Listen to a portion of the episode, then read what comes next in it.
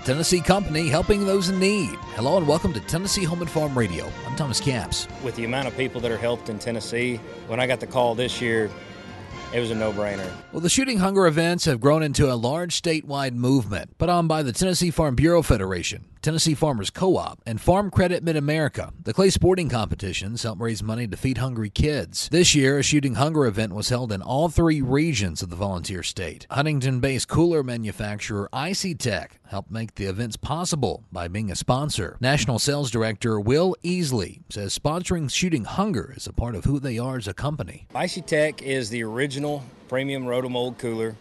Uh, we've been around since 1988 We've been in the U.S. since 1998. Uh, we are a vet owned and operated company right here in Huntingdon, Tennessee.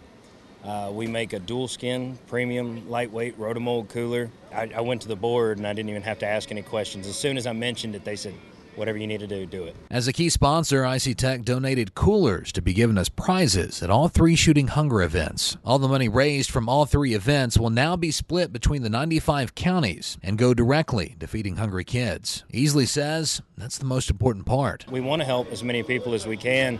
We can't travel to all these different counties and, and try to get them money and this and that.